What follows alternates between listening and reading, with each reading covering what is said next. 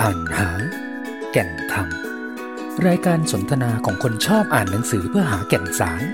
และชวนชาวบ้านมาร่วมกันลงมือทำพบกับผมจักรพันธ์เทียราวัตรนักพัฒนาทุนมนุษย์ กรรมการผู้จัดการบริษัทไลฟ์101 จำกัด ร่วมสนทนาตามประษารุ่นพี่รุ่นน้อง กับท่านพระครูเมธังกรวัดยาณเวศกวัน วันนี้เรามาอ่านหนังสือที่จะช่วยไขปริศนาชีวิต แล้วหาแนวทางลงมือทำเพื่อดำเนินชีวิตของเราให้เป็นอิสระ เป็นชีวิตที่ทั้งเปี่ยมด้วยความหมาย และมีความสุข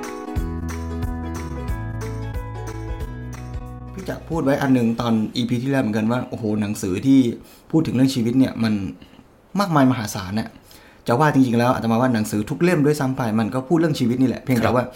จะหยิบแง่มุมไหนมา ใช่ แม้แต่หนังสือนิยายเนาะมันก็พูดถึงชีวิตคนนี่แหละ ใช่ครับ ชีวิตความรักชีวิตความผิดหวังชีวิตการต่อสู้สารพัดรูปแบบ อันนี้พี่จักรท่านเอามาอ่าแล้วทางพระมีเล่มไหนอยากจะแนะนำบ้างไหม ครับ จริง ๆ หลายท่านอาจจะเคยพอเห็นบ้างอาตมากำลังพูดถึงหนังสือพุทธธรรม ครับ ที่หลวงพ่อสมเด็จพระพุทธโฆษาจารย์ เรียบเรียงเอาพระไตรปิฎกมาตอบคำถาม ครับ ให้กับชีวิต อืม ก็เรียกว่าสมน้ำสมเนื้อ ครับ กับสิ่งที่พี่จักรได้นำเสนอ คราวที่แล้วว่าความลับ 5 ข้อ ที่คุณต้องค้นให้พบก่อนตาย ครับ ส่วนในหนังสือพุทธธรรมเนี่ยก็จะถามคำถาม 5 ข้อ อืม คือจริงๆอาจจะมีมากกว่านั้น แต่ว่าคำถามหลักที่อยู่ในภาคที่หนึ่งและภาคที่สองของหนังสือเล่มเนี้ยก็จะเป็นการตั้งคำถามเกี่ยวกับชีวิต 5 ข้อ ครับ ซึ่งก็อาจจะทำให้เกิดการค้นหาคำตอบเกี่ยวกับชีวิต ซึ่งอาจจะใช้เวลาในการค้นหาคำตอบ อีกยาวมันก็ละ แต่อย่างน้อยเรามาเริ่มตั้งคำถามกันดูว่า เราจะทำความเข้าใจกับชีวิตเราแล้วใช้ชีวิตเรายังไง เรียนตามตรงว่าเป็นหนังสือที่ผมรู้จักมักจีคุ้นเคยเห็นมานานครับ แต่ไม่เคยที่จะเข้าไปตั้งใจอ่านอย่างจริงจังสักเท่าไหร่ หนังสือเล่มเนี้ยพี่จักรจริง ๆ หลายคนเห็นน่ะจะกลัว ครับ และใจใจอย่างที่พี่จักรว่าคือเห็นหน้าปกแล้วก็เปิดข้างหลังเนี่ยพันกว่าหน้าเนี่ยแหมมันช่างเชิญชวนให้ ไม่หยิบอ่านใช่เหลือเกิน หลวงพี่ใช้คำว่าหลายคนเนี่ยผมใช้คำว่าเกือบทุกคนจะดีกว่า แต่โดยส่วนตัวเนี่ยอ่ะอันนี้ถ้าเล่าย้อนไปเนี่ย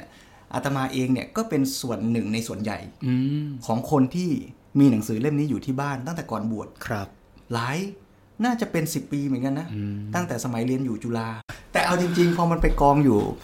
อยู่ในห้องเราหรืออยู่บนชั้นหนังสือเราเนี่ยมัน ครับ มักจะอยู่ชั้นบนสุด แล้วมันก็จะถูกหยิบลงมาน้อยครั้งมาก แล้วพอหยิบลงมาเนี่ยมันก็จะรู้สึกว่ามันยากอะ อืม อาตมาอาตมาเองก็ก็ก็รู้สึกอย่างนั้น มาอ่านจริงก็ตอนบวชแล้ว อืม บวชแล้วเข้ามาแล้วก็ที่วัดเนี่ยจะมีหลักสูตรเรียน พระอาจารย์ท่านก็จะแนะนำว่า อย่าไปอ่านจากบทที่หนึ่ง ครับ อ้าวแล้วก็บอกอ้าวทำไมไม่บอกเราก่อนนะหนังสืออยู่ที่บ้านตั้งหลายปีแล้ว นะ เราก็เริ่มบทที่หนึ่งแล้วก็หยุดตรงบทที่หนึ่งมาตลอดเลยอะเพราะมันไปต่อลำบาก พระอาจารย์ท่านก็แนะนำว่าให้อ่านบท 17 ก่อน อืม โอ้นี่เคล็ดลับบทที่ 17เนี่ย ครับทำไมครับ ชื่อ หลวง บท พี่ สรุป อ๋อ อ่านบทสรุปก่อน ครับ อ่านบทสรุปก่อนเลยทำให้เห็นโครงของหนังสือว่าโอ้หนังสือเล่มนี้โดยสรุปก็คือคำถามที่เราจะคุยกันวันนี้ 5 ข้อ เริ่มต้นข้อทีหนึ่1 คือชีวิตคืออะไร ครับ ข้อ 2 ชีวิตเป็นอย่าง เป็นอย่าง ไร ไร ข้อ 3 ก็คือชีวิตเป็นไปอย่างไร ข้อ 4 ชีวิตควรให้เป็นอย่างไร และข้อ 5 คือชีวิตควร ควรเป็นอยู่อย่างไร ผมขออนุญาตสรุปเป็นภาพเพื่อให้คุณผู้ฟังได้เห็นภาพตามสักนิดนึงนะครับว่า ถ้าเราย้อนกลับมาทำความเข้าใจในในเชิงเปรียบเทียบว่าเออเนอะคำถามแรกสำคัญคือชีวิตคืออะไร หรือพูดง่ายๆคือมันถูกประกอบหรือมีองค์ประกอบอะไรเนี่ย มันก็คล้าย ๆ กับเราวิเคราะห์หรือเปรียบเทียบในเชิงเปรียบเทียบว่าชีวิตเปรียบเสมือนเป็นรถหนึ่งคันใช่ไหมครับแล้วรถหนึ่งคันประกอบด้วยอะไร ชีวิตก็เช่นกันใช่ไหมครับ ซึ่งเดี๋ยวจะมีองค์ประกอบอะไร ชีวิตเรามีองค์ประกอบอะไรอย่างไรบ้าง เดี๋ยวเรามาคุยกันนี่คือคำถามแรกนะครับ เพื่อทุก ๆ ท่านจะได้กลับมาโฟกัสทำความเข้าใจชีวิตอย่างแท้จริงเออชีวิตเราประกอบด้วยอะไรกันบ้าง แล้วมันอ๋อมันประกอบเป็นรถนะครับ นี่คือคำคำถามที่หนึ่งส่วนคำถามที่สองคือแล้วรถคันเนี้ยมีลักษณะอย่างไรนะครับแล้วนำไปสู่คำถามที่สามด้วยว่าแล้วมันเป็นไปอย่างไรคล้ายๆกับ workflow หรือกระบวนการทำงานของรถยนต์คันนี้ใช่ไหมครับในการขับเคลื่อนไปข้างหน้านะครับไปสู่เป้าหมายเนี่ยรถคันเนี้ยมันเคลื่อนที่ได้อย่างไร มันมี workflow อย่างไรในการขับเคลื่อนมันนะครับ แล้วก็เชื่อมโยงไปสู่คำถามทีสี่4ครับคุณผู้ฟังครับคือชีวิตควรให้เป็นอย่างไร นั่นหมายความว่ารถคันนี้เนี่ย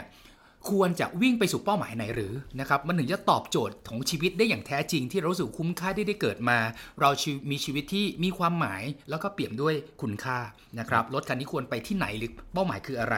แล้วก็นำไปสู่ คำถามที่ 5 สุดท้ายก็คือชีวิตควรเป็นอยู่อย่างไร นั่นหมายความว่าถ้าเราจะขับรถคันเนี้ยหลังจากที่เรารู้จักคอมโพเนนต์ส่วนประกอบมันแล้ว รู้แล้วว่าลักษณะมันเป็นอย่างไรเข้าใจมันอย่างถ่องแท้ เข้าใจการทำงานของมันอย่างอย่างชัดเจนกระจ่างและรู้โกลแล้วเนี่ยเราจะขับรถคันนี้หรือรถแห่งชีวิตของเราเนี่ยนะครับเพื่อไปสู่เป้าหมายนั้นๆ ได้อย่างไรนะครับเป็น 5คำถามที่เรียบเรียงได้ผมเชื่อว่า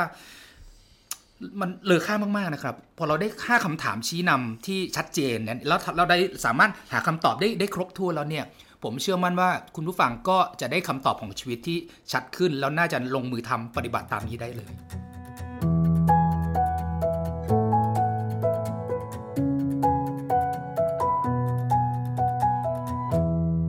คำถามแรกเนี่ยผมขออนุญาต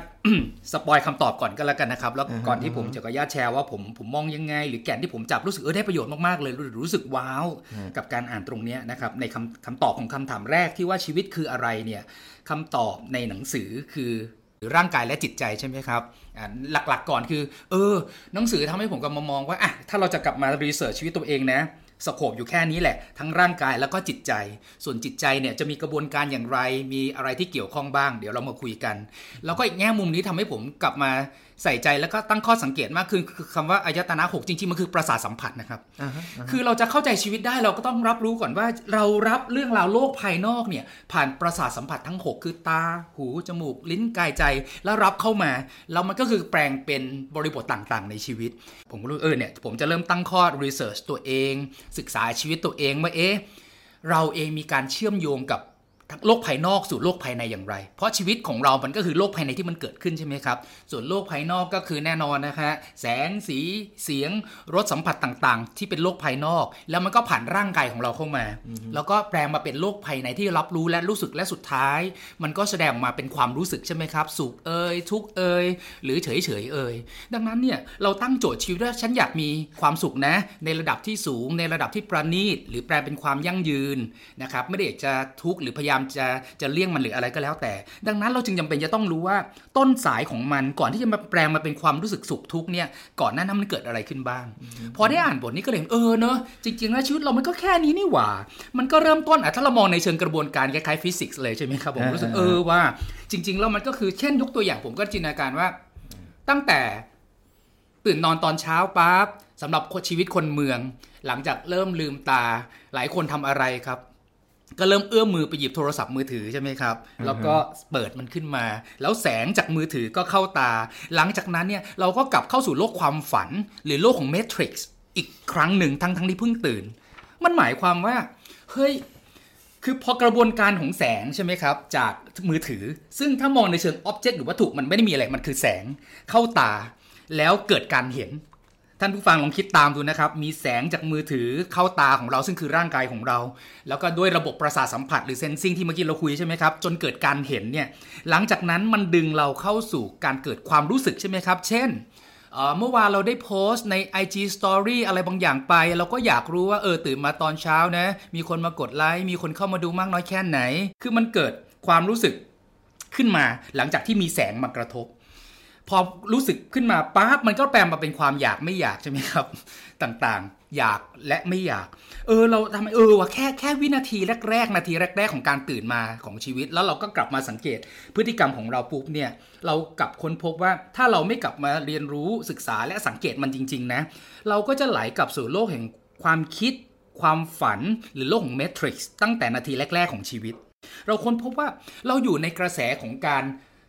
เสพเพื่อรับข้อมูลผ่านประสาทสัมผัสทั้ง 6 ตาหู จมูกลิ้น กายใจตลอดเวลา มันเลยแปลมาเป็นความความรับรู้แล้วกลายไปเป็นความรู้สึกสุขบ้างทุกข์บ้าง แล้วก็แปลงไปสู่ความอยากโน่นอยากนี่บ้างไม่อยากบ้าง แล้วมันก็ไหลเวียนแบบเนี้ยตลอดทั้งวัน จวบจนกลับถึงบ้าน เข้านอนแล้วก็ตื่นมาแล้วก็วนลูปแบบเนี้ยแหละครับมันก็เลยเป็นวงจรสุขสุขทุกข์ทุกข์ซึ่งถ้าเราไม่ได้มาศึกษาสิ่งเหล่านี้ว่าเฮ้ยร่างกายเราประกอบด้วยอะไรนะ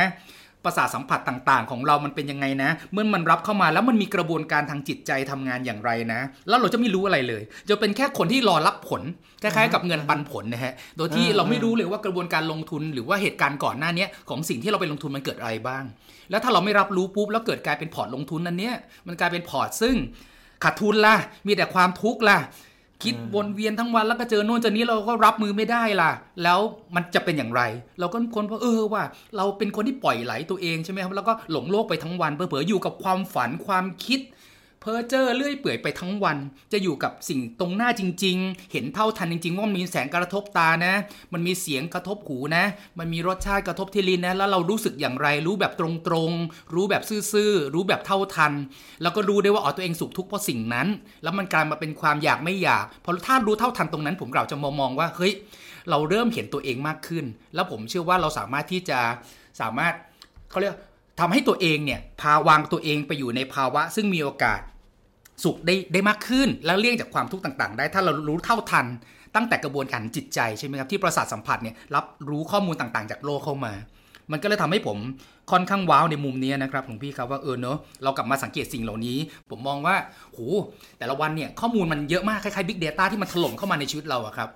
ผมก็เลยพยายามออกแบบหรือชวนเพื่อนๆลองลองตั้งเวิร์กช็อปให้กับตัวเองวันไหน ว่างๆตื่นมาเช้าเช้าวันเสาร์เช้าวันอาทิตย์เอาว่างๆใช่ไหมครับลองค่อยๆฝึกทีละทีละเซนส์หรือว่าทีละประสาทสัมผัสก็ได้ใช่ไหมว่าเออเอ่อสมมุติเราเราเราปิดหูไม่ได้ฟังอะไร ลิ้นเราไม่ได้ชิมอะไร เราเฉพาะลูกตาอย่างเดียว สมมุตินะครับ แล้วก็ทำอะไรขึ้นมาหยิบอะไรขึ้นมา แล้วก็สัมผัสมันสังเกตมัน ผมจับตัวเองเนี่ยในแง่เวิร์กช็อปนี้นะครับหลวงพี่ครับ เห็นอะไร ผม ฮะ ผมจับตัวเองไปนั่งอยู่ในซอยนะครับ แล้วเป็นซอยซึ่งมีรถยนต์วิ่งผ่านหน้าปากซอยตลอดเวลา ผมก็ตั้งโจทย์ให้ตัวเองเนี่ยฝึกมองให้สังเกต เฉพาะรถคันที่อยู่หน้าปากซอยณวินาทีปัจจุบันเท่านั้น เออเออเออ แต่ผมค้นพบว่าหุ้ยมันยากเหมือนกันหลวงพี่ มันป็น เพราะ ยังไง ว่า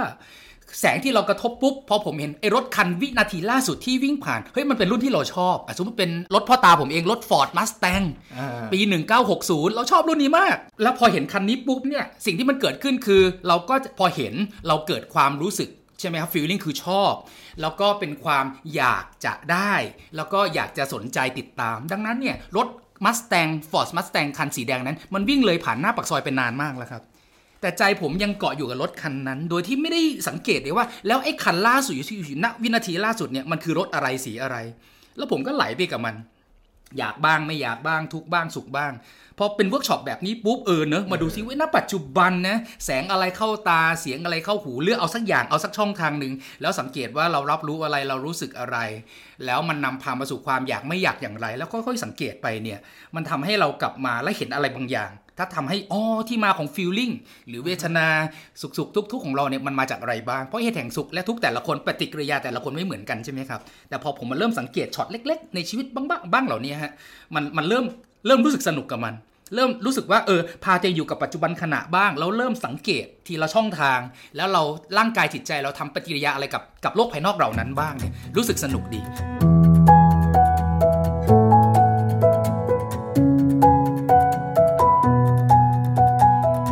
คือถ้าฟังอย่างนี้นะ โยมโยมอาจจะรู้สึกว่ากลัวหนังสือพุทธธรรมว่ามันเป็นภาษาธรรมะภาษาบาลี ครับ แต่ฟังวิศวะอ่านหนังสือธรรมะเนี่ย จะพบว่ามันไม่ต้องไม่ต้องใช้บาลีก็ได้อะ ครับ มันคือการเรียนเพื่อกลับไปสังเกตจริง ๆ แล้วไปนั่งดูรถที่วิ่งผ่านปากซอย ครับ ตอนอาตมาบวชใหม่ ๆ แล้วอ่านบทเนี้ยอาตมาสังเกตตอนฉันอาหาร อืม แล้วเราก็รู้สึกว่า เฮ้ย ความอร่อยของอาหารน่ะ มันส่งผลต่อเรา มากกว่าที่เราคิดว่ามันเป็น พอเรามาสังเกตจริง ๆ อ่ะ เราเลยเห็นว่า ไอ้ความอร่อยที่เกิดขึ้น เอาจริง ๆ อ่ะ มันแป๊บเดียวนะไอ้ความอร่อยอ่ะ ครับ ตอนที่สมมุติว่าอาหารชนิดที่เราชอบมากเราตักใส่ปากเนี่ย ความอร่อยมันเกิดขึ้น แป๊บเดียว แรกสัมผัสแรก ๆ ไม่กี่วินาทีอย่างเงี้ยนะครับ ใช่ อ่า อย่างที่พี่จักรพูดเมื่อกี้ คือเรากำลังพูดถึงเรื่องของอ็อบเจกต์มากระทบกับร่างกายเรา ครับ แล้วมันเกิดเซนเซชันคือช่องทางการรับรู้ที่ภาษาพระจะเรียกอายตนะก็เอา ตอนนี้เรากำลังพูดว่าเซนส์ของชีวิตเรามันรับรู้ได้ช่องทางไหนก็แล้วแต่ละ ครับ พอมันรับรู้ปุ๊บอ่ะ มันส่งผลให้เกิดฟีลลิ่ง อืม ไอ้รสแบบเนี้ยเย็นประมาณเนี้ยหวานประมาณเนี้ยกลิ่นอย่างเนี้ย ครับ มากระทบกับลิ้น ซึ่งลิ้นวันนั้นก็ไม่เป็นแผล อ่า สบายดี พอกระทบคอนแทคเกิดปั๊บโอ้โหฟิลลิ่งชนิดที่เรียกว่าอร่อยอะ่ะ ครับ มันก็เกิดขึ้น อืม ไอ้เนี่ยคือกลไกของชีวิต ครับ ที่เมื่อกี้เราเปรียบเทียบเหมือนทำความรู้จักรถยนต์เนี่ยคือชีวิตเราเนี่ยให้เห็นว่ากระบวนการทำงานเนี่ยมันเกิดขึ้นอย่างเนี้ย ครับ ซึ่งเราไม่ได้จะไปบอกว่าเฮ้ยการกระทบมันผิดหรือถูกดีหรือชั่ว ห้ามต่อไปห้ามกินของอร่อย ไม่ใช่นะ แต่ให้รู้ว่าเนี่ยอร่อยมันเกิดอย่างเงี้ย ครับ เนี่ยคำตอบของคำถามข้อที่หนึ่ง อืม แล้วมันเลยโยงไปข้อที่สองว่า แล้วมันเป็นยังไงล่ะไอ้กลไกเนี้ยไอ้ความอร่อยที่เกิดขึ้นน่ะ ครับ มันอยู่นานไหม อืม มันเกิดขึ้น พี่จักรกินมื้อที่อร่อยที่สุดเนี่ยหนึ่งช้อนใส่ปากปั๊บเนี่ยอร่อยกี่นาที โอ้โหฟิลลิ่งอร่อยผมว่าไม่ถึงนาทีนะ ไม่น่าเรียกนาที ครับ สั้นกว่านั้น สั้นกว่านั้น อ่าเพราะฉะนั้นกระบวนการที่ความอร่อยมันเกิดแล้วมันก็หายตัวไป ครับ เนี่ยคือแฟกต์เนี่ยคือความจริงของชีวิต อืม ที่ว่าชีวิตเราเมื่อฟีลลิ่งหนึ่งเกิดขึ้น มันก็เกิดประเดี๋ยวประดาวแล้วก็เปลี่ยนแปลงหายไป ครับ เนี่ยคือคำตอบของคำถามข้อที่สอง อืม ว่าชีวิตเป็นยังไง ครับ อ่าถ้าว่าเป็นภาษาพระบอกไตรลักษณ์ อ๋อ อั อั นนี้จังทุกขังอนัตตา ครับ โอ้โห เรียนมาท่องมาตั้งแต่มัธยมอืมอะ่ะ แต่พอมาอ่านตรงนี้ เฮ้ยทำไมมันว้าว เพราะมันมันว้าวเพราะเราได้กลับมาสังเกตจริง ๆ ว่า เออว่า ไออาหารที่เราชอบ ฉันเข้าไปแล้ว อร่อยเกิด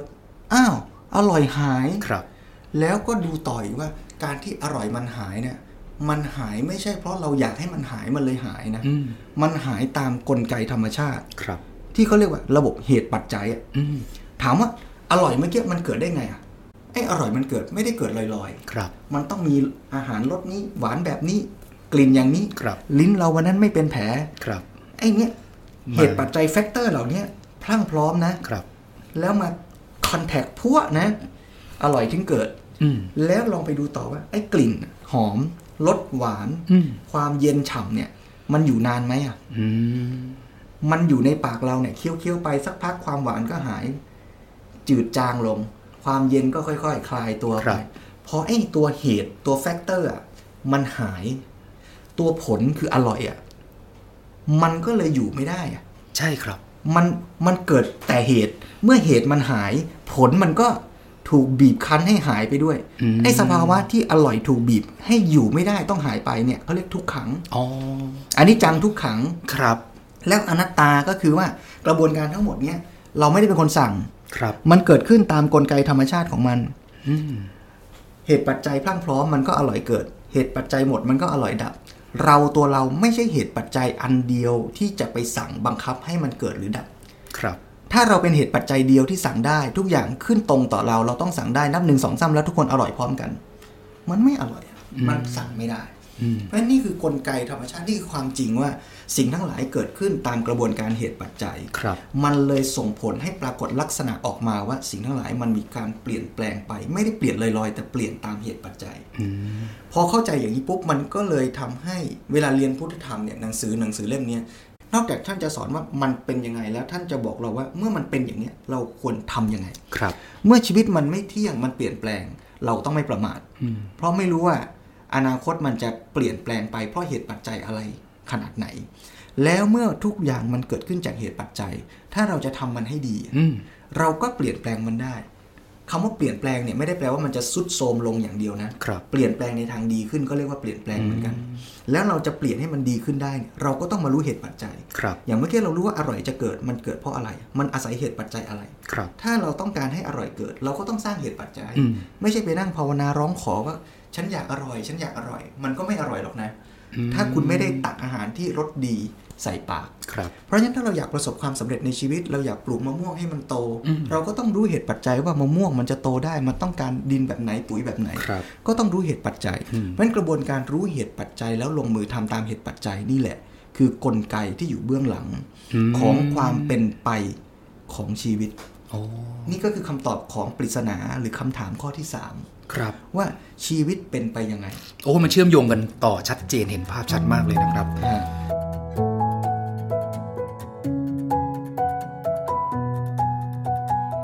จากข้อแรกเราพูดว่าชีวิตมีองค์ประกอบยังไง ครับ ออบเจกต์ภายนอกมากระทบภายใน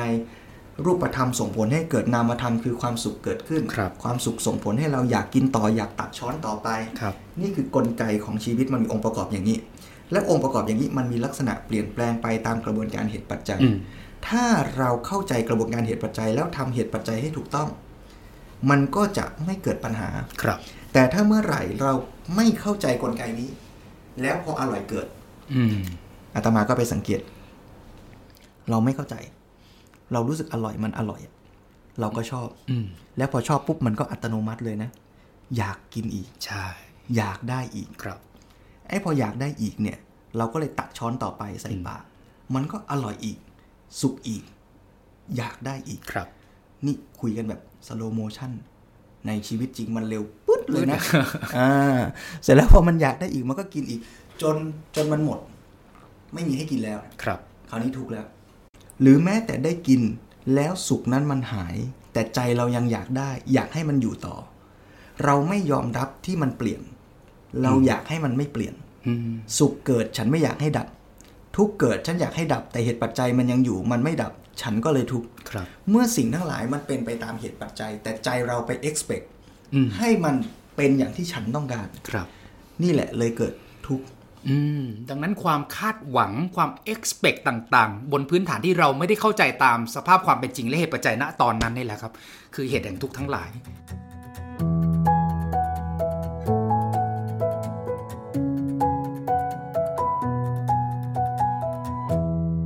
รู้ว่าเราจะปลูกต้นมะม่วงให้มันโตอะองค์ประกอบมันคืออะไร ครับ การจะเปลี่ยนแปลงที่มันจะโตได้มันอาศัยเหตุปัจจัยอะไร แล้วเราเข้าใจองค์ประกอบของมัน เข้าใจกระบวนการของมัน เราก็ทำเหตุปัจจัยคือให้น้ำเท่านี้ให้ปุ๋ยเท่านี้ ครับ ต้นไม้มันก็จะโต ไอ้เนี่ยแหละเขาเรียกว่ากฎแห่งกรรม อืม กฎแห่งกรรมก็คือตัวที่อธิบายว่าเหตุกับผล ถ้าอยากให้เกิดผลต้องทำเหตุ ครับ ความยากของคนไทยก็คือเราเรียนกฎแห่งกรรมแบบเหตุเดียวผลเดียว อ๋อ เราไปเรียนกันแบบหลวงพ่อสมเด็จใช้คำว่าเรา simplify กฎแห่งกรรม ครับ คือถามว่าถูก ข ไหม ยายความนิดหนึ่งเป็นยังไงครับหลวงพี่ ถูกนะ ที่เราเรียนกันว่า หักขาไก่ฆ่าไก่ เวลาตายก็จะตายแบบไก่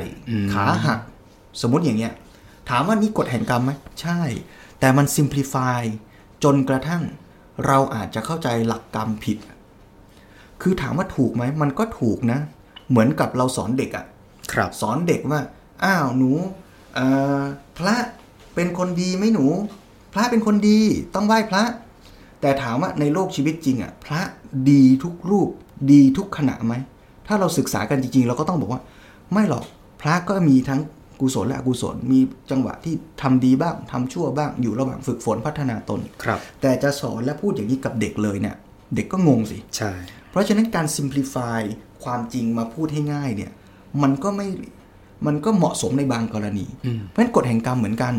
คราวนี้พอเราเรียนแบบ simplify เราไม่มาขยายต่อ ถ้าเราจะถามว่า กรรมดีกรรมชั่วเนี่ย มันไม่ได้เกิดจากเหตุเดียวผลเดียว ครับ ต้นมะม่วงจะโตอ่ะ มันไม่ได้เกิดจากเหตุคือเมล็ดพันธุ์ดีอย่างเดียวนี่ อืม มันต้องทั้งน้ำดีด้วย ปุ๋ยดีด้วย ภูมิอากาศเหมาะสม ใช่ครับ สารพัดเหตุถูกไหมฮะ ครับ และในบรรดาเหตุทั้งหลายเหล่านั้นน่ะบางส่วนเราทำได้จัดการได้ บางส่วนมันก็อยู่นอกเหนือการจัดการของเราคราวนี้คนมีปัญญาเนี่ยก็จะเข้าใจความจริงว่าอ๋อต้นมะม่วงมันมีลักษณะอย่างนี้ มันโตได้เพราะเหตุปัจจัยอย่างนี้ ครับ ส่วนไหนที่เราทำได้ เราก็ลงมือทำในส่วนที่เราทำได้ ให้เต็มกำลังความสามารถ อืม แล้วส่วนไหนที่เราควบคุมจัดการไม่ได้ เราก็ยอมรับ แล้วก็พยายามทำในส่วนที่เราทำได้ให้ดีที่สุด อืม อย่าไปนั่งทะเลาะกับส่วนที่เราทำไม่ได้ โอ้ประเด็นนี้ฟังแล้วเกิดปิ๊งแวบในใจขึ้นมาเลยครับ เพราะว่าส่วนผมเองในในฐานะที่เป็นที่ปรึกษาด้านพัฒนาชุมนุมด้วยเนี่ยเราค้นพบอย่างหนึ่งว่าในหลายองค์กรที่ผมได้ไปเจอไปคอนซัลท์ให้คำปรึกษามันยมีคนเก่งๆมากมายนะครับ แต่หลายๆครั้งในบางช่วงของชีวิตเขานี้เขาก็ก็เรียกว่าสะดุดหยุดกึก หรือว่าไม่ไปต่อทั้งๆที่ศักยภาพเขาเนี่ยมากมายพอได้มีโอกาสพูดคุยแลกเปลี่ยนกันเนี่ยครับเซิร์ชไปเซิร์ชมาคนพบว่าอ๋อ หลายๆคนบริหารจัดการตรงนี้ไม่ได้ครับ เขาเสียเวลาชีวิตไปกับการพะวงและกังวลกับปัญหาที่เขาแก้ด้วยตัวเองไม่ได้ ปัจจัยที่มันขึ้นอยู่กับสิ่งอื่น ๆ นอกเหนือตัวนะครับ แล้วพอการที่คนคนเรานั่งอยู่บนเก้าอี้โยกใช่ไหมครับ รู้สึกว่าตัวเอง move ตลอดเวลาคือการคิด แต่เป็นการคิดที่อยู่บนสิ่งซึ่งตัวเองแก้ไขและทำอะไรกับมันไม่ได้เนี่ย มันก็จะรู้สึกเหนื่อย ทั้งร่างกายและจิตใจ โดยที่ปัญหานั้นก็ยังคงอยู่ แล้วเมื่อถึงเวลาที่เขาจะต้องไปโฟกัสปัญหาหรือเหตุปัจจัยที่เขาสามารถจัดการด้วยตัวเขาเองได้เนี่ยเขาจะไม่ค่อยเหลือแรงกำลังไปจัดการเท่าไหร่ มันก็ยิ่งทำให้ปัญหาตรงหน้ามันก็ยิ่งใหญ่เท่าเท่าเดิม แล้วเขาก็ยังคงเหนื่อย ที่สำคัญหลาย ๆ คนก็ยังคงนั่งอยู่บนเก้าอี้โยกตรงนั้น เขาอาจจะรู้สึกเขาเคลื่อนไหวเขาคิดตลอดเวลาทำไมเหนื่อยจังเลย แต่ขอโทษนะครับ คนข้างนอกมองกลับมาเนี่ย คุณก็ยังอยู่กับที่ คุณยังคงอยู่บนเก้าอี้ตัวเดิม ดังนั้นคำแนะนำของพี่มันก็ทำให้เราค้นพบไปอย่างหนึ่งว่า ถ้าเราจะเข้าใจชีวิตและทำให้ชีวิตเราดี เราจำเป็นจะต้องเข้าใจตามเหตุปัจจัยอย่างแท้จริงนะครับ แล้วก็แยกแยะอย่างน้อยเป็น2โฟลเดอร์ให้ได้ใช่ไหมเป็น2แฟ้มไม่ได้ว่า ปัจจัยไหนหนอ ซึ่งเราสามารถลงมือทำแล้วจัดการด้วยตัวเองได้แบบเต็มกำลัง ขอให้พวกเราเบนเข็มชีวิต ทุ่มเททรัพยากรต่างๆ เพื่อจัดการโจทย์ตรงนั้นให้ได้ ส่วนปัจจัยอื่น ๆ ที่อยู่นอกเหนือ แล้วเราจัดการควบคุมอะไรไม่ได้ หลวงพี่ใช้คำว่าเราก็เข้าใจมันตามความเป็นจริงตามปัจจัยนั้นๆ และพร้อมยอมรับมัน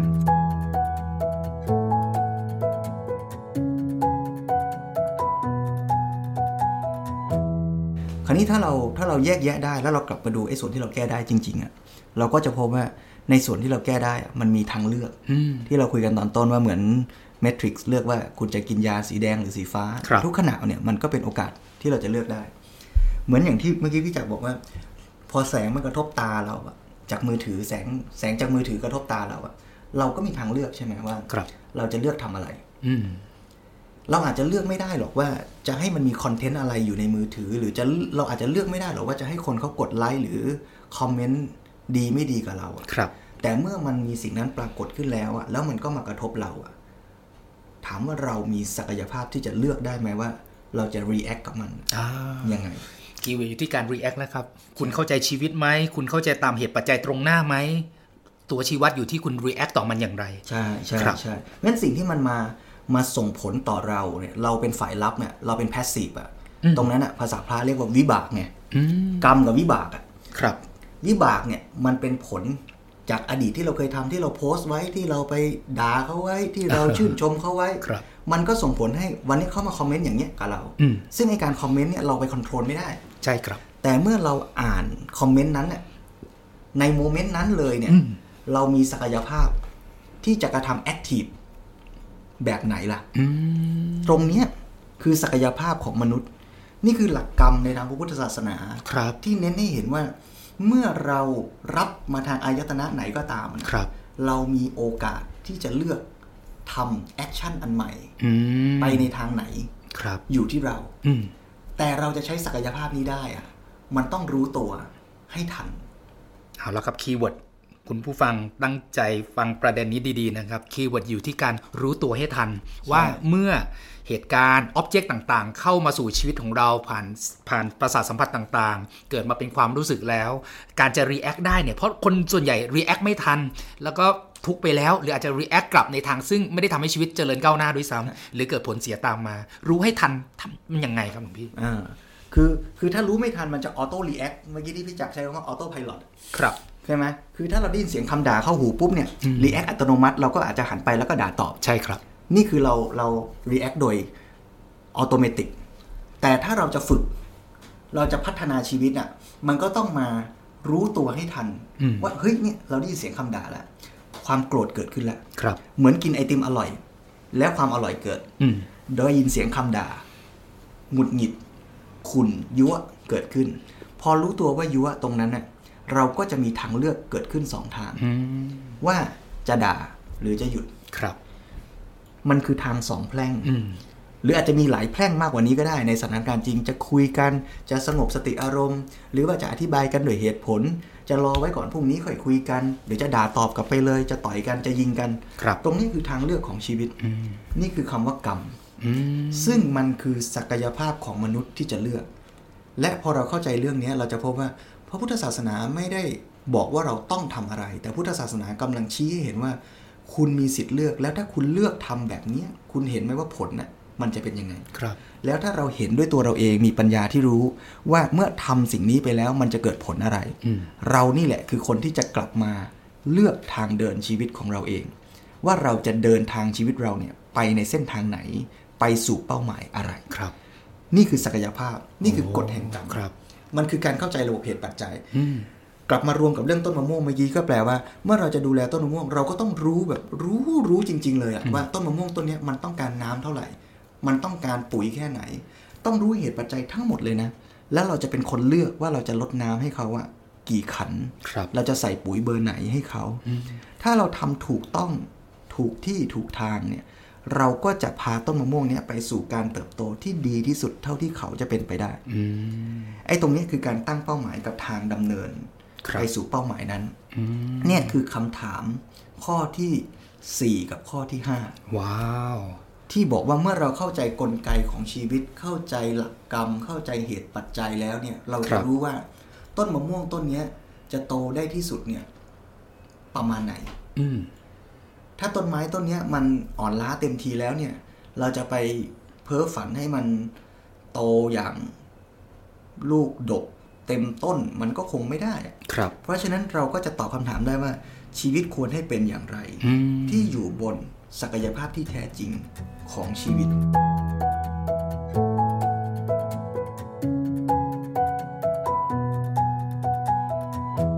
แล้วนะครับคือชีวิตควรให้เป็นอย่างไร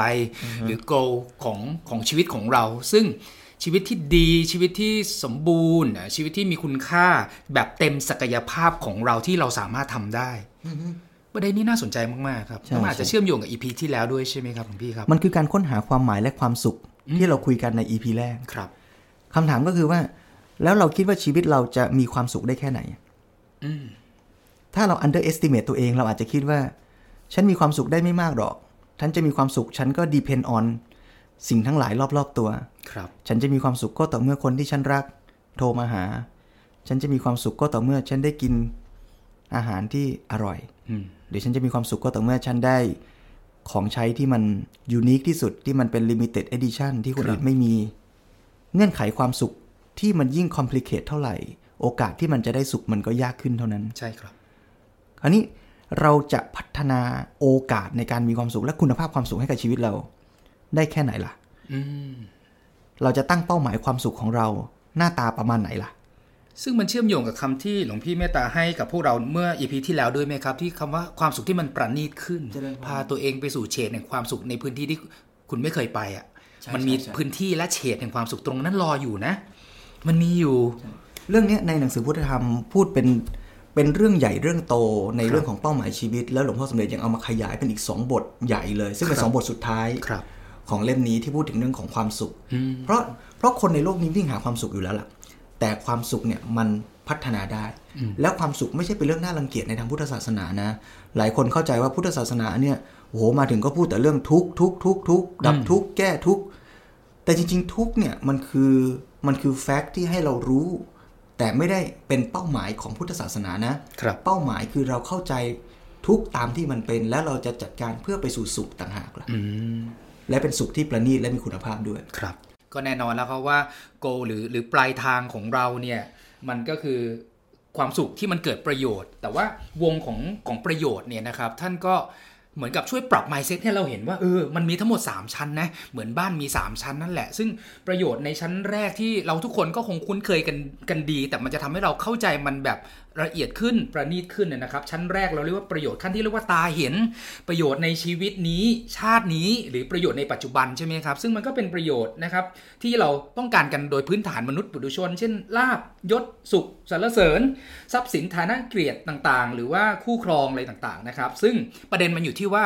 การที่เราจะสามารถสร้างประโยชน์จากชั้นที่หนึ่งเนี่ยไม่ใช่แค่ได้จากการแค่เราครอบครอง หรือเราเป็นเจ้าของมันหรือเป็นผู้ได้รับ แต่ท่านให้ไกด์ไลน์ว่าเออแล้วการที่จะมีความสุขในลักษณะที่มันประณีตขึ้นในชั้นที่หนึ่งเนี่ย ท่านให้นิยามด้วยว่าแล้วเราควรจะปฏิบัติต่อสิ่งเหล่านี้ในทางที่ถูกต้องอย่างไร ตอนอาตมาอ่านตรงเนี้ย ครับอาตมาอาตมาว้าวในแง่ที่ว่าตอนแรกเลยเนี่ย สมัยก่อนบวชเนี่ยอาตมาก็เข้าใจผิดว่าพุทธศาสนาเนี่ยจะบอกให้เราละทิ้งสิ่งเหล่าเนี้ย ครับ จะต้องไม่ร่ำรวยจะต้องไม่แสวงหาลาบยศชื่อเสียง แล้วก็อยู่ให้ จนๆเข้าไว้ อยู่ให้ ลำบากเข้าไว้ แต่พอมาอ่านมาเข้าใจเนี่ยเอ๊ะจริงๆพระพุทธเจ้าไม่ได้สอนอย่างนั้นนะแล้ว ครับ แม้แต่ลูกศิษย์พระพุทธเจ้าสมัยก่อนเนี่ยก็เป็นเศรษฐีกันเยอะแยะนะ อ่าใช่ครับ เพราะฉะนั้นจริงๆคำสอนชุดเนี้ยหรือการมองเป้าหมายชีวิตที่มันมันสอดคล้องกับ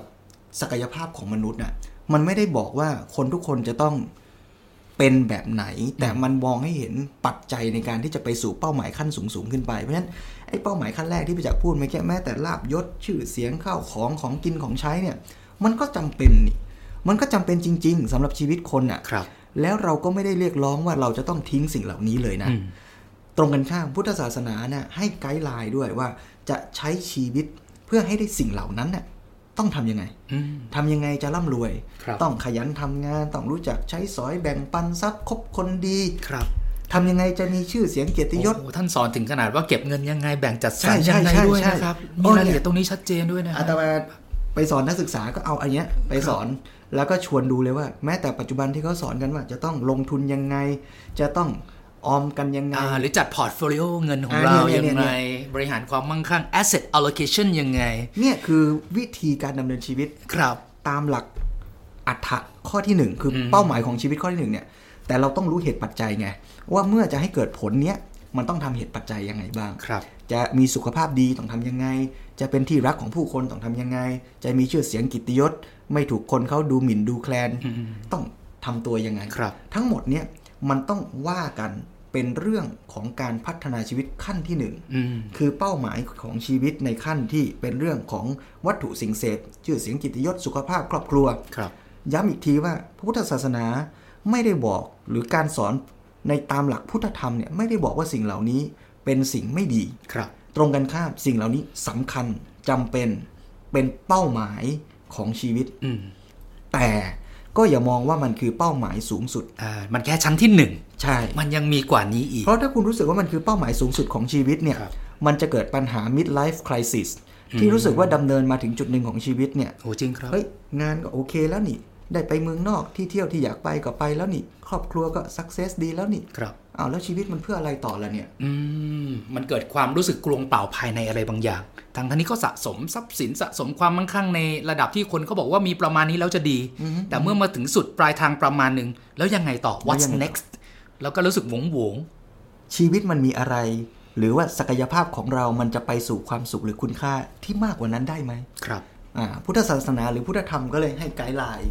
ว่าเออ มันอาจจะมีสเต็ปต่อไปที่ชวนคุณไปต่อนะ โอ้ ครับ ใช่เลยครับ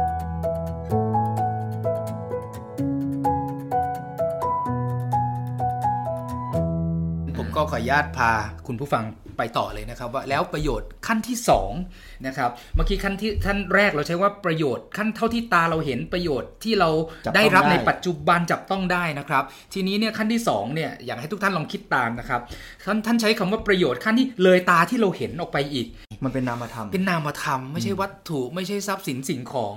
แต่มันประโยชน์ด้านคุณค่าของชีวิต มันเป็นความเจริญงอกงามแห่งชีวิตจิตใจ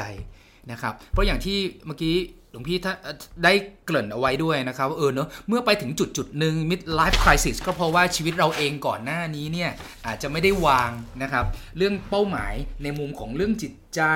หรือความก้าวหน้าเติบใหญ่ด้านด้านคุณธรรมนะครับฝ่ายศีลธรรม เรื่องบุญเรื่องกุศล หรือพูดง่ายคือการสร้างสรรค์สิ่งดีสิ่งงาม จนเกิดเป็นความสุขความสงบในจิตใจ ผมมองว่าขั้นตอนนี้เนี่ย หลาย ๆ คนเมื่อมาถึงจุดหนึ่งปุ๊บแสวงหา มันเป็นความสุขซึ่งเงินทองอะไรก็ซื้อไม่ได้ เพียงแต่มันเป็นความสุขซึ่งมันต้องมี how to บางอย่าง เพื่อพาตัวเองไปสู่เฉดแห่งความสุขประณีตในระดับนี้ หลาย ๆ คนถึงจุดหนึ่งต้องการมันแน่นอน แล้วทำไมต้องรอให้ถึงจุดนั้นทำไมคุณจะต้องเผาผลาญหรือครอบครองทรัพยากร หรือถลุงทรัพยากรหรือเบียดเบียนคนอื่น จนคุณครอบครองมัน จนคุณรู้สึกคุณรู้สึกคุณคุณไปสุดซอยแล้ว ความสุขในขั้นที่หนึ่งมันไปได้แค่นั้นน่ะแล้วทำไมคุณจะต้องรอไปถึงอายุขนาดนั้น หรือเผาผลาญทรัพยากรโลกไปขนาดนั้นล่ะ ถ้าคุณรู้ความลับตรงนี้แล้วคุณตั้งเป้า เพื่อจะพาตัวเองไปสู่ประโยชน์ขั้นที่สอง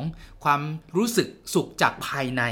ตั้งแต่ตอนนี้แล้วรีบหา how to แล้วฝึกตนปฏิบัติ ให้เป็นส่วนหนึ่งในชีวิตประจำวันเนี่ยคุณจะเป็นคนที่โชคดีมากๆเลยใช่ไหมครับ ที่คุณสามารถช็อตคัดชีวิตของคุณมาสู่คำคำตอบและสภาวะ ซึ่งหลายๆคนอาจจะต้องใช้เวลาหลังจากนี้เป็น 10 ปีค่อยรู้ตัว ว่าฉันไม่มีความสุขในสิ่งที่ฉันเคยเชื่อมาแล้วค่อยมาตั้งคำถาม แต่คุณรู้ก่อน คุณตั้งคำถามก่อน แล้วคุณเริ่มลงมือทำตามเหตุปัจจัยก่อน คุณจะได้เปรียบคนอื่นมากมาย อุปมาอุปไมยที่เจ็บปวดเรื่องนี้ ในหนังสือพุทธธรรมท่านยกจากคัมภีร์มาบอกว่า ครับ ณจะเลือกความสุขแบบ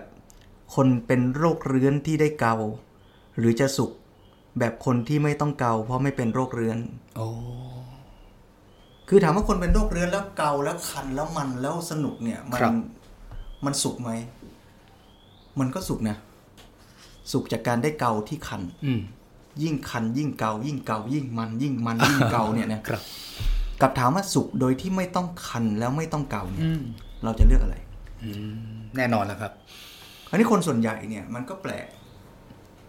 ซึ่งจะว่าไปเราก็เป็นส่วนหนึ่งของคนส่วนใหญ่เนี่ยแหละ ครับ เราก็ยังรู้สึกว่า เออ กินอร่อย แล้วเราก็ชอบติดใจแล้วเราก็อยากจะได้กินอีก เห็น ของใช้ เออ อันนี้มันดีนะ อยากจะได้ใช้อยากจะมีไอ้การที่เราโยนความอยากไปข้างหน้า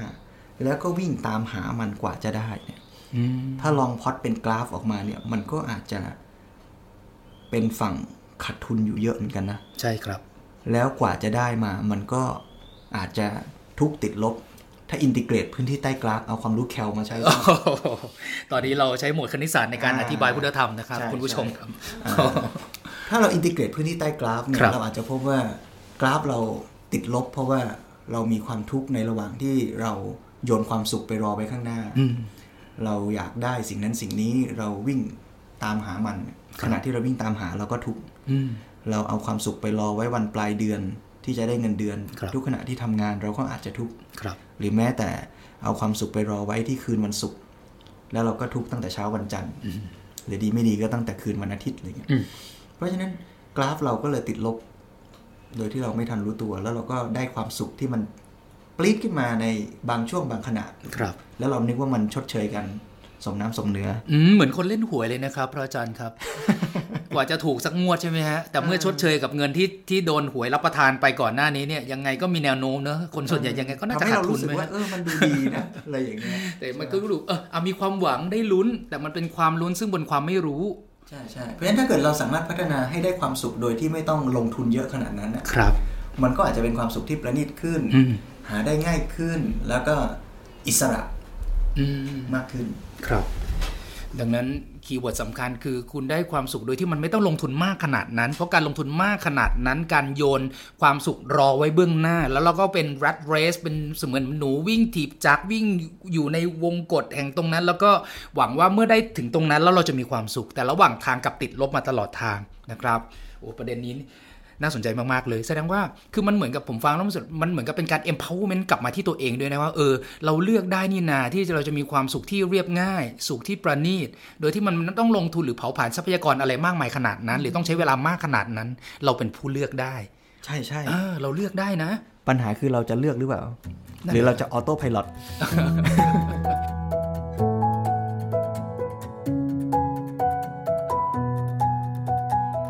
เมื่อกี้เราคุยกันมาสอง สองชั้น สอง แร ระ ก ดับ อ่า ระดับ ค แร รับ กคือเป้าหมายขั้นตายเห็นจับต้องได้คเป็น รับ เรื่องของสุขภาพเศรษฐกิจการงานเงินทอง ซึ่ ค ง รับ ก็ย้ำว่าสำคัญนะ แล้วก็ต้องลงมือทำให้ดีด้วย ครับ แต่อย่าไปคิดว่ามันตันอยู่แค่นั้น ครับ ไปสู่ขั้นที่ 2 ได้คือในส่วนที่เป็นนามธรรม ครับ เรื่องของความสุขในการที่จะแบ่งปันเข้าใจชีวิตตามเป็นจริง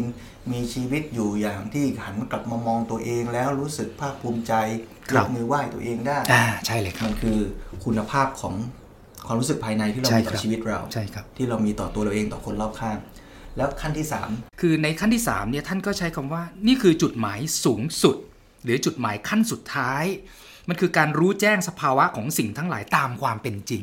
โอ้กลายเป็นสุขสูงสุดของศักยภาพสูงสุดที่ชีวิตชีวิตหนึ่งเกิดมาแล้วจะไปถึงได้ มันคือการรู้แจ้งสภาวะตามความเป็นจริง รู้เท่าทันตามสิ่งต่างๆ โดยที่ไม่ตกเป็นทาสของโลกและชีวิต โอ้โห คำนี้นี่ผมอ่านก็กระแทกพอสมควรนะครับ ไม่ตกเป็นทาสของโลกและชีวิตนะครับ มันเป็นความสงบซึ่งเยือกเย็นสว่างไสวัย เบิกบานนะครับ หรือแน่นอนนะฮะศัพท์ที่เราคุ้นเคยกันมาตั้งแต่เด็ก ๆ ในการเรียนวิชาพุทธศาสนาก็คือคำว่าวิมุตติหรือคำว่านิพพานอืม 3 ซึ่งผมพูดอย่างนี้อาจจะรู้สึกไกลนะอาต ครั มา บ ชวนกลับไปที่ตอนที่นาฬิกาปลุกมันดังตอนเช้าอะ ครับผม แล้วเราก็รู้ว่าควรจะลุกขึ้นตื่นอะ อืม เรารู้นะ แต่เอาจริง ๆ เลยอะอย่าว่าแต่โยม พระก็ต้องฝึก พระก็ฝึกเรื่องเนี้ย ครับ พอได้ยินเสียงนาฬิกาปลุกเสียงะระฆังดังแล้วเนี่ยไอ้การที่เราจะดึงตัวเราขึ้นจากที่ที่เรานอนอยู่เนี่ย มันอาศัยพลังงานประมาณหนึ่งเลยนะ อืม แล้วเราก็จะรู้สึกว่ามันมีอะไรสักอย่างที่ดึงเราไว้อะ ใช่ครับ ไอ้สิ่งนั้นแหละ ที่ทำให้ชีวิตเราไม่เป็นอิสระ อืม มันทำให้เราไม่สามารถทำในสิ่งที่เราก็รู้ว่ามันดีได้อะ ครับ แล้วพี่จักรลองนึกดูสิว่า ชีวิตเรามันจะเจ๋งขนาดไหนอะถ้ามันไม่มีไอ้พลังงานลบที่เหนี่ยวรั้งเรา อ่า ในการที่เราจะทำสิ่งที่เราก็รู้ทั้งรู้ว่ามันดีอะ ครับครับคล้ายๆกับเราอยากจะปล่อยจรวดใช่ไหมครับ จากพื้นโลกแล้วก็วิ่งขึ้นไปบนชั้นบรรยากาศ ดังนั้นไอ้พลังงานลบที่ที่หลวงพี่กล่าวเมื่อสักครู่มันก็เปรียบเทียบเป็นแรงโน้มถ่วงของรถที่มันคอยดึง ให้จรวดเนี่ยไม่สามารถพ้นชั้นบรรยากาศได้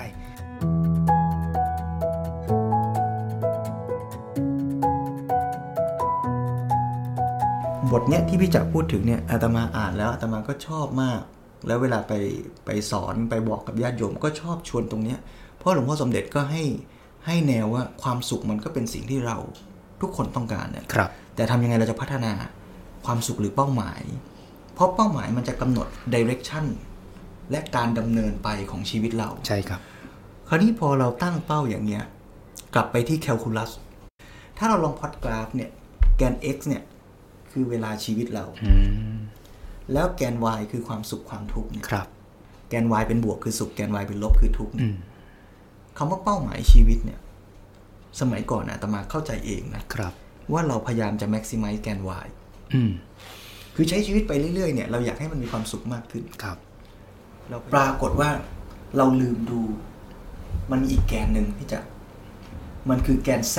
โอ้โห ตอนนี้แกนเราเป็น 3 มิติแล้วนะครับ คุณผู้ฟังครับ จาก อ่า x y เป็นแค่2 2มิติ ตอนนี้ให้จินตนาการมีแกน z โผล่ขึ้นมาเป็น 3 มิติแล้ว มันต้องเป็นแคลคูลัสประมาณปี 2 แล้วอะมันเริ่มมันเริ่มอินทิเกรตสามมิติแล้ว ครับ ครับ คือพอมันมีแกน Z โผล่มาด้วยเนี่ย ครับ แกน Z คืออะไร ก็ไปดูตอนที่พระโพธิสัตว์ออกจากวังไปบวชอะ อืม คือถามว่าอยู่ในวังมีความสุขไหมอาตมาว่าวายน่าจะกระฉูดอะ ครับ แต่ว่าวายมันไม่ตอบคำถามของชีวิตไง อืม มันไม่ใช่เป้าหมายที่มันจะ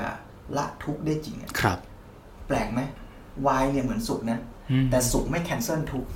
อืม แล้วสุขชนิดนั้นน่ะยิ่งทุกข์ด้วย มันเป็นสุขที่อมทุกข์อยู่ข้างใน อ่าอ่าอ่า อ่า เหมือนลูกอมที่มันมีไส้ทุกข์อยู่ แต่มัน น่าสนใจ หุ้มด้วยเปลือกแห่งน้ำตาลแห่งความหวานอะไรบางอย่างประมาณนี้หรือเปล่าครับ อ่าพี่จับเปรียบเทียบน่าสนใจ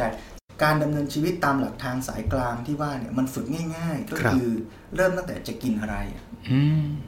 เด็กคนหนึ่งที่ยังไม่ได้เรียนรู้พัฒนาชีวิตเนี่ยเมื่อเขาจะกินอะไรเนี่ยเขาก็คิดว่าอะไรใส่ปากแล้วอร่อย ครับ ฟิลลิ่งวายเป็นบวก อืม กิน อืม ถ้าวายเป็นลบไม่กิน ครับ นี่คือเขาใช้แกนวายเป็นเกณฑ์ในการดำเนินชีวิต อืม แล้วในขณะที่เขา make decision น่ะเขาก็เอาใครที่เหลือก็คืออะไรที่ maximize y อืม ทำอันนั้น ที่ทำให้ฉันมีความสุข เมื่อเป้าหมายคือ maximize y ครับ การกระทำก็คือหยิบขนมนั้นกิน อืม การกระทำเกิดขึ้นเมื่อเราเข้าใจเป้าหมายอย่างนั้น แต่เมื่อเด็กคนนี้เรียนรู้เข้าใจมีความรู้มากขึ้นพัฒนาชีวิตมาถึงระดับหนึ่ง ขณะที่เขาเห็นขนมเขามีสติรู้ตัวทัน ครับ กระบวนการเลือกก็จะเกิดขึ้น อืม แทนที่เขาจะเลือกกินไม่กินโดยใช้วายเป็นตัวตัดสิน ครับ เขาเปลี่ยนเป็นแกนแซด อืม เขาก็จะดูว่าสิ่งนั้นกินแล้วเป็นประโยชน์หรือโทษ ครับ อืม เมื่อเขาเริ่มฝึกแรก ๆ เขาอาจจะดูประโยชน์ของตัวเขา ครับ ว่ากินเข้าไปแล้วเขาว่าร่างกายเขาว่ามันอิ่ม อืม เขาเรียนรู้เพิ่มขึ้น เฮ้ย ต่อไปไม่ใช่แค่อิ่ม ประโยชน์ต้องดูด้วยว่าอิ่มแล้วมีโภชนาการยังไง ครับ สารอาหารเป็นยังไง ถูกกับโรคที่เขาเป็นหรือเปล่า อืม ถ้าเขาพัฒนาต่อไปอีก เขาจะไม่ได้มองแค่ประโยชน์ของตัวเขาด้วย เขาจะมองว่าอาหารชนิดที่เขากินเข้าไปอ่ะ มันทำร้ายและทำลายใครบ้างหรือเปล่า อืม บางทีเราอาจจะรู้ว่าอาหารเนี้ยมันมีประโยชน์ มันอายุวัฒนะ มันดีมากสำหรับร่างกายเรา ครับ แต่มันทำลายสัตว์ป่า อืม มันผลิตขึ้นมาโดยอาศัยแรงงานที่ถูกกดขี่ ครับ มันก็มีโทษ ครับ เช่นแบบฟัวกราใช่ไหมครับ อาหารเลือดหรูตับห่านที่ โอ้โหเขาจับห่านไปบีบคอไปยัดอาหารใส่ แล้วก็เพื่อทำให้มีไขมันในตับเยอะๆ เพื่อสุดท้ายแล้วจะออกมาแล้ว โอ้โห เป็นอาหารเลือดหรูบนจานสไตล์อาหารฝรั่งเศสอะไรเงี้ย มันคือการเบียดเบียนมากๆ กว่าจะให้ได้มาซึ่งความอร่อยอร่อยที่มนุษย์ปรุงแต่งขึ้นมา หรือสมมติว่ามันอร่อย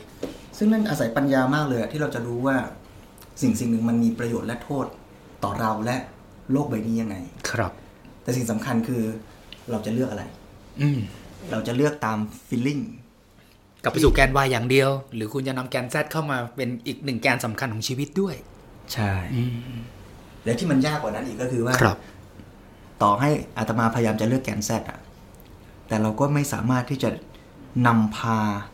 ชีวิตเราให้ไปทางที่เราคิดว่าดีได้ทุกครั้งไปด้วยอะ ครับ มันอาศัยสกิลไม่ใช่ความรู้อย่างเดียว อืม มันต้องค่อยๆฝึกอะ ครับ ได้ยินเสียงนาฬิกาปลุกแล้วใจที่มันอยากจะ maximize y คือนอนต่ออ ม กับ maximize z คือตื่นขึ้นไปทำประโยชน์พัฒนาชีวิตเนี่ย มันต้องฝึกอะ่ะ ใช่ครับ มันต้องค่อยๆ พยายามที่จะตื่น แล้วต่อให้วันนี้ยังลุกไม่สำเร็จ พรุ่งนี้มันก็ฝึกต่ออ อืม แล้วพอฝึกไปเรื่อยๆเนี่ยโอกาสที่จะสำเร็จ โอกาสที่ชีวิตเรามันจะดำเนินไปในทางแกน z เป็นบวกเนี่ย มันก็จะค่อยๆมากขึ้น อืม ครับ แล้วพอทดลองทำเนี่ย พอเรา maximize แกน z น่ะ มันได้ y ที่เป็นบวกไปด้วย อัตโนมัติเลย ใช่ แล้วมันเป็นไวน์ที่แม้จะไม่ได้มีอินเทนซิตี้สูงเท่ากับความอร่อยอร่อย ค ส รับ นุกสนาน หมายถึงระดับความเข้มข้นของความสุข ใช่ใช่ มันอาจจะน้อยกว่าที่โฟกัสวายอย่างเดียวแต่ คุณภาพมันดีกว่า อ่าครับ มันเย็นกว่า มันสบายใจกว่า มันยั่งยืนกว่า มันนึกถึงทีหลัง แล้วมันก็ยังสามารถสุขได้มากกว่า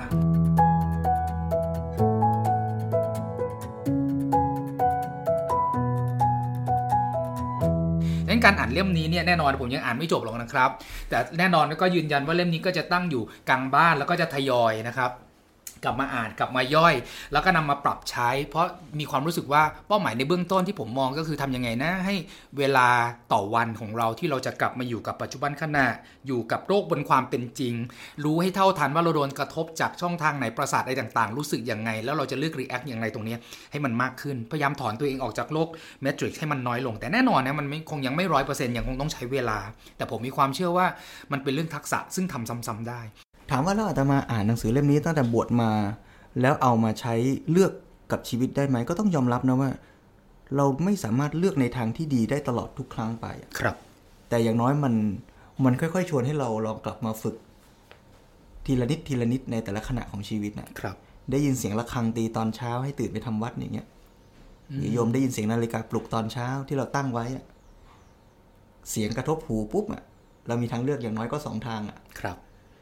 เราจะเลือกเอาตามความสุขของเรา หรือเราจะเลือกเอาตามที่ปัญญาเราบอกว่ามันดี อืม คือ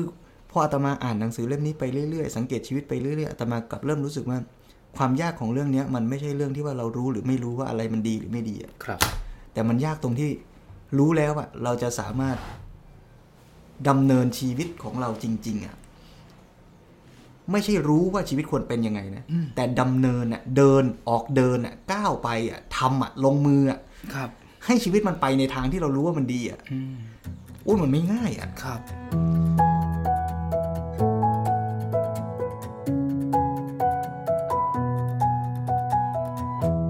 แต่เป้าหมายของการอ่านหนังสือเล่มนี้อย่างที่หลวงพ่อสมเด็จว่าก็คือเป็น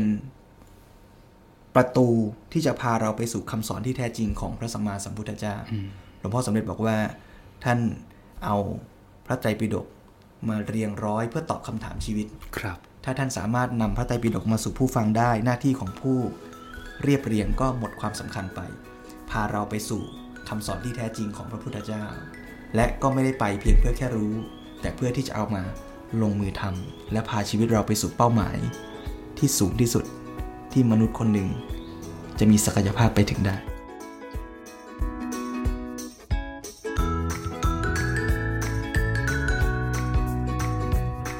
อ่านหา